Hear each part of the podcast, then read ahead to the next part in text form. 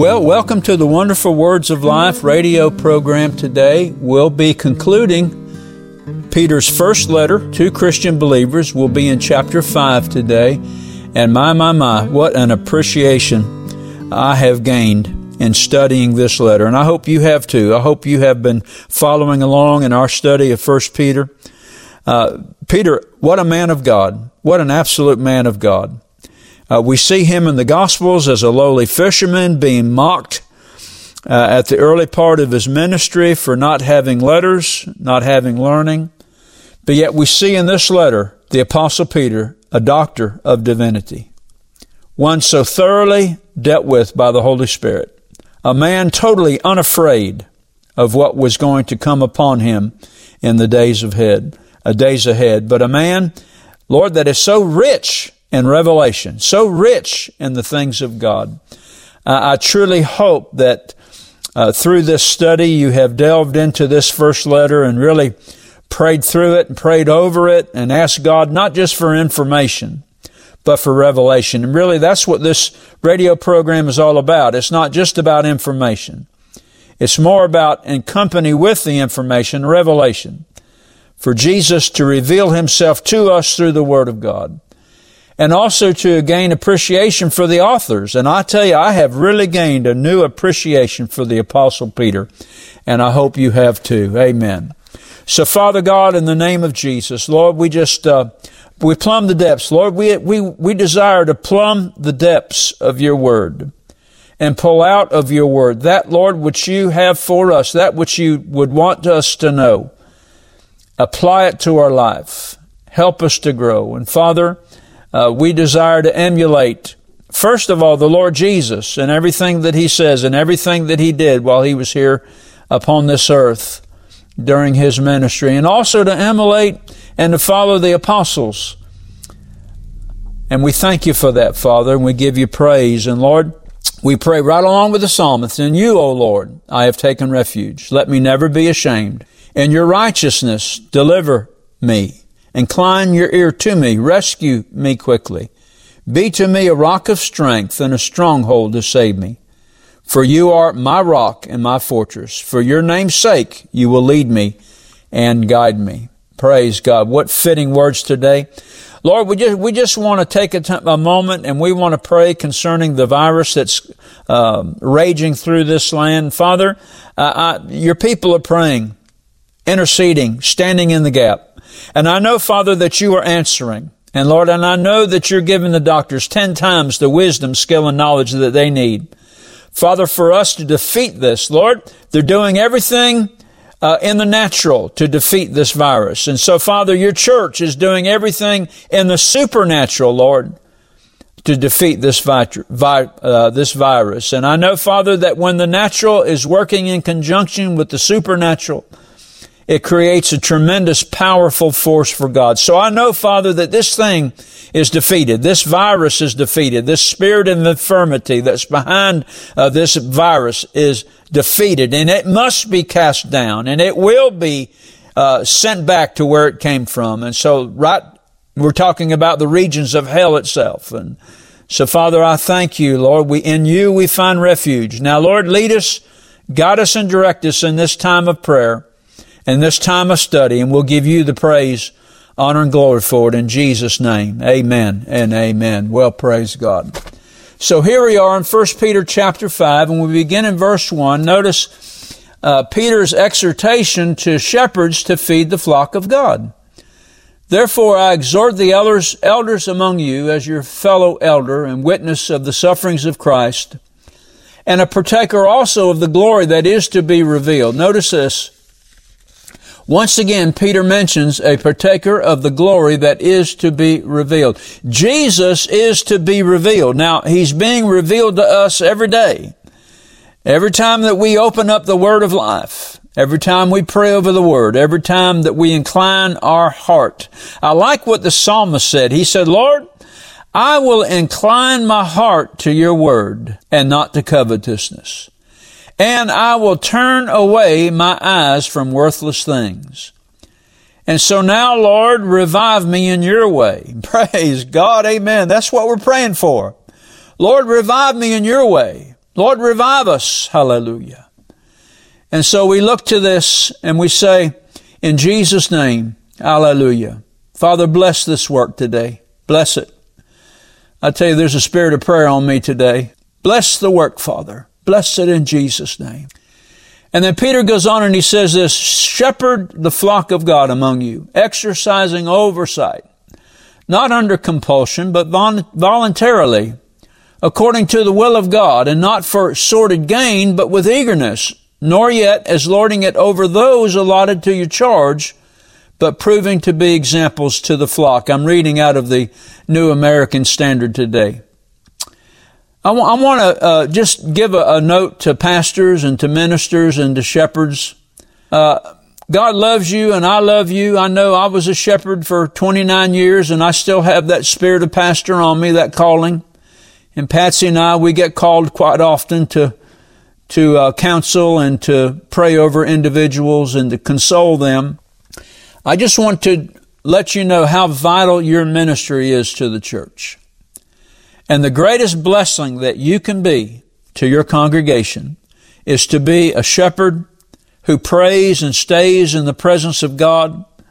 And if need be, fast for God to pour out His love upon you so that, Lord, you can, so that uh, pastors, you can turn around and shed that love upon your congregations. Hallelujah.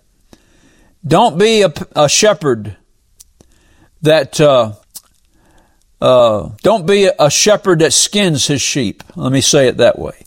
But do like Peter does. Be a shepherd that feeds the flock of God.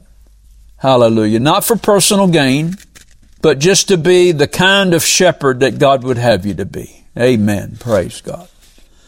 Verse 4 says, And when the chief shepherd appears, you will receive the unfading crown of glory. Oh, isn't that a tremendous blessing? Amen faithful shepherds are going to receive a crown of glory one day.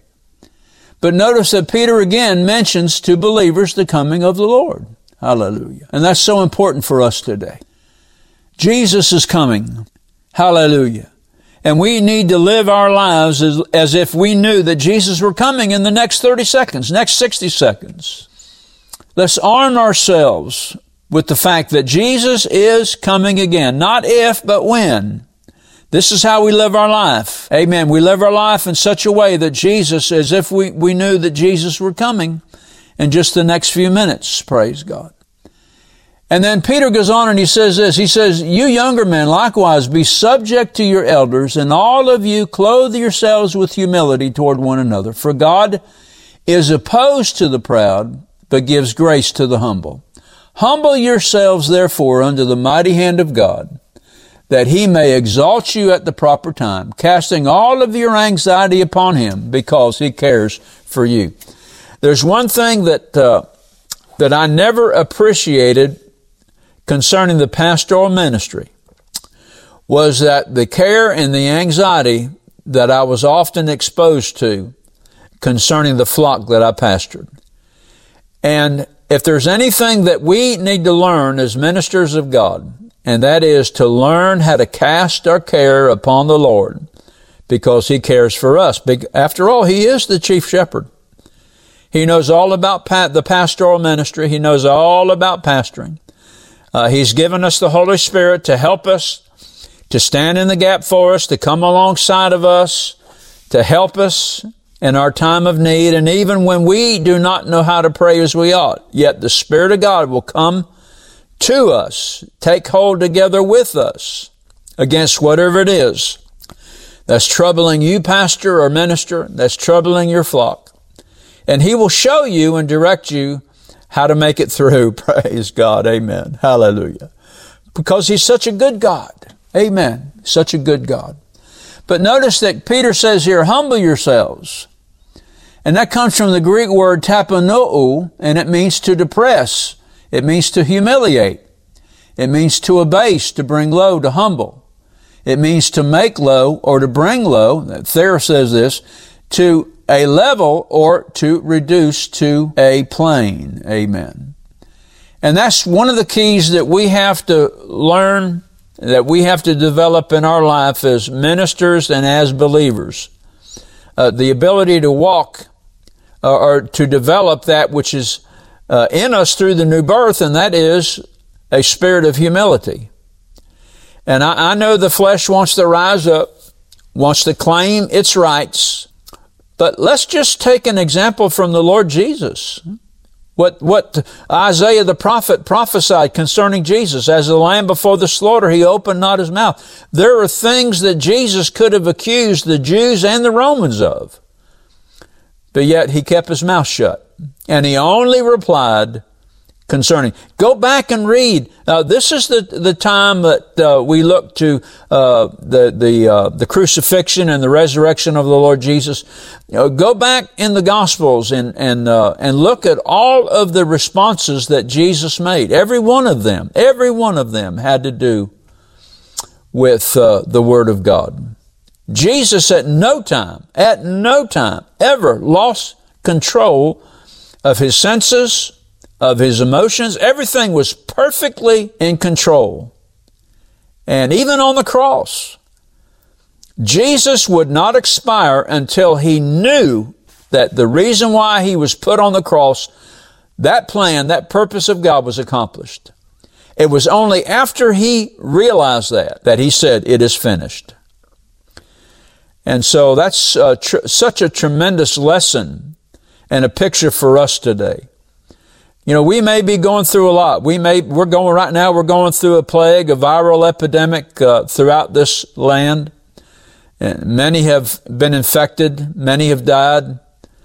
And that's why we're standing in the gap for our nation, for our president, for all those that, uh, that are infected, for all those that, all the doctors and nurses, all the EMTs, all the medical uh, industry that's involved in the front lines, uh, trying to help people and and uh, and get them through this uh, this plague that comes straight from the pits of hell. And we too, we're standing in the gap. You know, we need to understand that uh, that Jesus, we look to Him. I know we look to medical science to help us, but we also need to look beyond medical science. We need to look to the one who is the healer the one who is the restorer of the breach. And he will do just that. Amen. Praise God. And of course, you know, we need to, we need to humble ourselves. We need to st- not only look to the left and to the right, but we need to look up too. And I like again what, uh, what Peter writes here. He says, be sober, be, or have a sober spirit, be on the alert, because your adversary, the devil, prowls about like a roaring lion seeking someone to devour but resist him firm in your faith, knowing that the same experiences of suffering are being accomplished by your brethren who are in the world. See, here's Peter speaking from experience. He's been through all this. So is the apostle Paul. I mean, you can read in the, in the letters of the apostle Paul and know that he's been through it all. Uh, they, they, they've gone through things deeper that you and I will never experience in this lifetime. They have. And they all came out on top. They have the scars and they have the bruises uh, to prove uh, the suffering that they endured, but they did it. They went through it like hardened soldiers. Isn't that what Paul said? Endure hardness as a good soldier of the cross of the Lord. And these men are speaking from experience. They're speaking from not just experience, but they're speaking from revelation. They know the power of Christ, His power to keep us. And as we develop lives of prayer and as we develop a, a discipline of, of uh, not just reading to gain information, but to plumb the depths of the Word of God, to get revelation, to have the Holy Ghost speak to us and teach us and train us concerning the Word of God. Actually, to allow the Holy Spirit to lift the, the letters and the words up out of the pages of the Bible and speak directly to us by revelation. That's tremendous experience. That's, that's how we get to the full stature of the measure of Christ. Amen. And so when Peter says, resist him firm in your faith, reminds me of what Paul wrote to the Ephesian church. Finally, my brethren, be strong in the Lord and in the power of his might. Put on the whole armor of God that you might be able to stand against the wiles, all the plots and schemes and the devices of the enemy. For we wrestle not against flesh and blood, but against principalities, against powers, against the rulers of the darkness of this world, and against spiritual wickedness in high places. How many times in the ministry of the Lord Jesus and going through the book of Acts did God's men deal with spirits of infirmity? As a matter of fact, there were some spirits that were called a spirit of infirmity. In other words, their sickness and disease that were plain to see, that were out in the physical, were caused by something in the, the invisible world. And we have to be aware of this. We have to be sensitive to this. Amen. Hallelujah. And knowing how to deal to get people well again. Praise God. And then Paul goes on and he says this, Wherefore take unto you the whole armor of God that you might be able to withstand in the evil day and having done all to stand. See, this is victorious Christian living.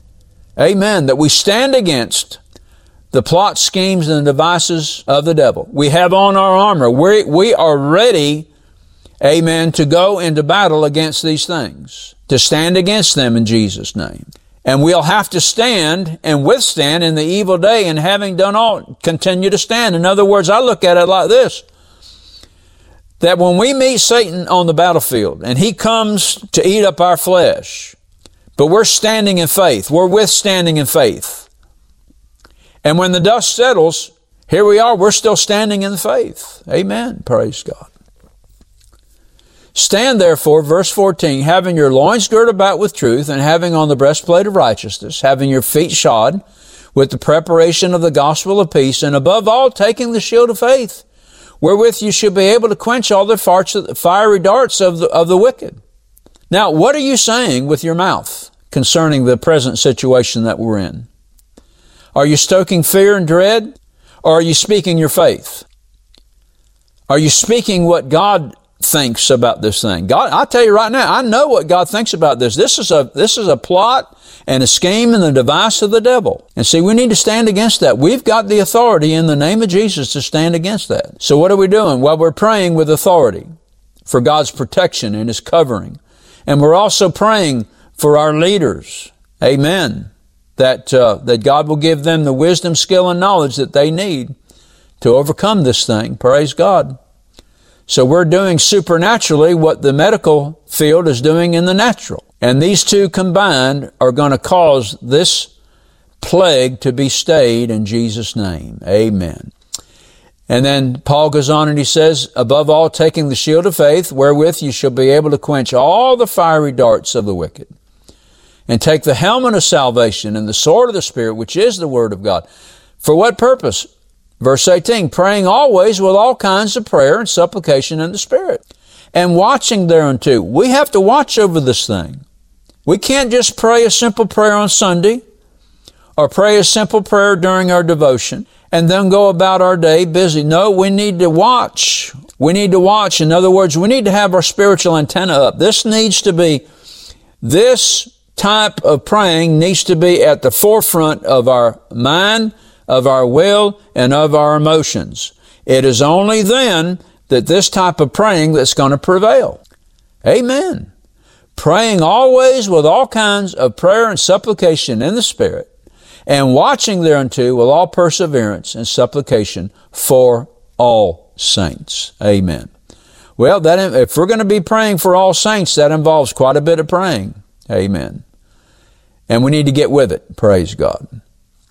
James says this in James chapter 4, but he gives more grace, wherefore he says, God resists the proud, but gives grace unto the humble. Submit yourselves therefore to God. Notice that. Notice what James is saying. The more grace we need, the more grace God supplies. But it comes through a humble heart. A heart that bows its knee to the Lord Jesus Christ, realizes that He is the one that has the power and authority, and He has invested us with that power and authority to make a difference in this life. And so he says through humility, what do we do? We submit ourselves, therefore, to God. Then we resist the devil and he will flee from you. He said also in that chapter, draw nigh to God and he will draw nigh to you and to me. Praise God. So we need Jesus. We need His presence in this hour of need. But then Paul goes on and he, uh, I mean, Peter goes on and he says this, but the God of all grace, who has called us into his eternal glory by Christ Jesus, after that ye have suffered a while, make you perfect, establish, strengthen, and settle you. Once again, Peter's directing his readers, he's directing us to that calling to God's eternal glory. Amen. Why do we work? Well, we work because that's the heart of God for us to work. God has given us a work to do. It's ordained of God. We don't work to get saved, but after we get saved, we do works. Amen. Because we're ordained to do that. God calls us to different ministries. He's call, He calls us to do uh, different things, whether we be uh, servants in the church, uh, whether we're, we be uh, ministers of compassion and mercy, whether be, we be ministers, have a prophetic anointing within the church that, that uh, helps uh, to guide and direct the church, uh, whether we be teachers or administrators, whatever we do, whatever God has called us to do, helpers, amen. God directs us through His love. And so we capture that love. We captured it the very moment we got born again. And so what we operate of is we operate out of the compassion and love for God, just like Jesus did. Everything He did was motivated by the love of God. That's the reason Jesus sent. Listen, this is the reason why God sent Jesus. For God so loved the world that He gave His only begotten Son, that whosoever would believe in Him shall not, would not perish, but should have everlasting life. Amen. And God has shed abroad His love in our hearts by the Holy Ghost, which is given to us. It's God's grace that has enabled that. By grace we're saved through faith. Amen. Praise God. And then James said again in chapter 4, he said, and we've already read it, but He gives more grace. So whatever your need is, grace is supplied to meet that need. Amen. If you're sick today, I want you to know that God has supplied the grace necessary to get you healed. But you're going to have to believe Him and stand in faith. Amen. Pay attention to the doctors, what they tell you, to do exactly what they tell you to do. Amen. But understand this, that no doctor can bring healing to you without having at one time or another, having the authority granted by God to the medical industry to bring about recovery and healing. Doctors don't stand by themselves. They're totally inadequate unless the hand of God is upon the medical industry to bring back, to bring forth healing. And so that's why prayer is so important. But the God of all grace, who hath called us unto his eternal glory by Christ Jesus, after that you have suffered a while, make you perfect, establish, strengthen, and settle you. So here we have the apostle Peter speaking to us about suffering, something that he knew well of. But he says this, he says, after you have suffered a while, there is suffering in the Christian life. We just have to recognize that and accept it. There is suffering in the Christian life. But the suffering that we endure only causes us to do what? To make us perfect or complete, to establish us, to strengthen us, to settle us. We are warriors in the army of God. Amen. We're not cream puffs. We should be hardened soldiers of the cross. Amen. For what purpose? Well, because God's called us to His eternal glory. That's why we live our life. We live our life for the glory of God. That's the whole duty of man, to glorify God and to enjoy Him forever. Amen. Praise God. Well, this glory comes right along with suffering. Amen. We're going to suffer. I'm not talking about sickness and disease. I'm talking about hardness. And believe me, after 29, almost 29 years of pastoring, I, I know what hardness is. But now this is for God's glory. But notice, Peter said this, make you perfect. In other words, make it'll make you uh, this suffering and the eternal glory that we're that we're working towards will fit us, make us sound, make us complete. It'll establish us. It'll make us stable. Hallelujah. It'll make us set fast. It'll fix us, praise God. It'll establish us, praise the Lord. We're not going to be like water. No, we're going to be like uh, what the psalmist said, Now you have taken me and you have set me upon a rock. Praise God, amen. And it'll also strengthen us. It'll make us strong. Hallelujah. In our, we're talking about in our soul. It, it'll steal something on the inside of us that makes us strong in the Lord and in the power of His might. Amen. And it will also settle us. Hallelujah. Speaking of a, a, a foundation, speaking of being set on the ground. Amen. Being settled, consolidated, erected, praise God. Hallelujah. Into somebody that is a glory to the Lord Jesus. Praise the Lord. Well, Peter here, he's speaking from his experience as a man. Not just as a man, but as a servant of God. Somebody that has given, given himself completely over to the Lord Jesus. I tell you, uh, Peter was a man and he had a depth of soul. This is the thing that I'm, I'm getting out of this first letter. Peter was a man that had a depth of soul. A man that had been so thoroughly dealt with by the Holy Spirit through manifold trials and Peter himself abandoning himself to the Spirit. See, that's what I see out of the Apostle Paul. It's what I'm seeing out of the Apostle Peter. These are men that have abandoned themselves to the Spirit of God. And I tell you, these men, what the Lord has fashioned them to be to such a degree that all of us should aspire to. And I hope we do. Praise God. I know I am. Verse 11, to him be dominion forever and ever. And then Peter's final greetings. Notice this. By, by Silas, a faithful brother unto you, as I suppose I have written briefly exhorting and testifying that this is the true grace of God. If you want to study the grace of God, then study again 1 Peter, all five chapters. This is the true grace of God. Wherein you stand. We stand by grace, praise God. That's why we're not going to be moved. And then Paul ends and he says this, the church that is at Babylon, elected together with you, salutes you, so does John Mark, my son. And I think when Peter mentioned Babylon, he was speaking of Rome. And then the final verse, verse 14, greet you one another with a kiss of charity. Peace be with you all that are in Christ Jesus. Amen. In other words, greet one another with a kiss of charity. Now, we don't kiss one another. Amen. But I tell you what, we are to throw people a kiss of charity. Not something that we do physically, but something we do spiritually. Throw our brother, throw our sister a kiss of charity. Amen. So we see a transition here. The apostle Peter in the gospels, a lowly fisherman, uneducated, but now we see a man thoroughly dealt with by the Holy Spirit. Somebody who is deep in the things of God. My, my, my, something that you and I as believers need to aspire to be. We need to follow this type of man. We need to follow their faith. We need to follow their service. Praise God.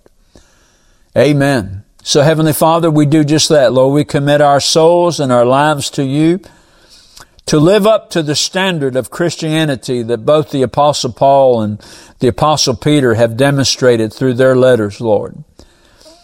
And, but most of all, Father, we aspire to be followers of the Lord Jesus Christ, to live up to His standard and the standard of His followers. Because, Father, we are entering into a time our calling and election will be sure. Thank you, Father, for the glory that we experience in our Lord and Savior Jesus Christ. All glory to you, Lord and Jesus. We love you with all of our heart, mind, soul, and strength, and we give you all the praise and honor and glory in Jesus' name. Amen. Do you know beyond a shadow of a doubt that if you were to die today, that you would be prepared for heaven? If you're not sure, then I encourage you to pray this prayer with me. Father God, I come to you through your Son, Jesus Christ. I repent and ask you to forgive me of my sin and cleanse me from all unrighteousness. I surrender my heart and life to you. By faith, I believe I receive you as my Lord and Savior, and I thank you for receiving me in Jesus' name. Amen. If you prayed this prayer and desire to know more about the gift of Christ that the Heavenly Father offers you, then email us at rbtc86 at gmail.com. We will be glad to answer your questions promptly and provide you at your request with materials that will help you to grow in your faith in the Lord Jesus. This is Patsy Dunning. Thank you for listening to our broadcast today. And let me remind you to tune in to this station at the same time next week to hear more of the wonderful words of life. God bless you and remember what Jesus said it is the Spirit who gives life.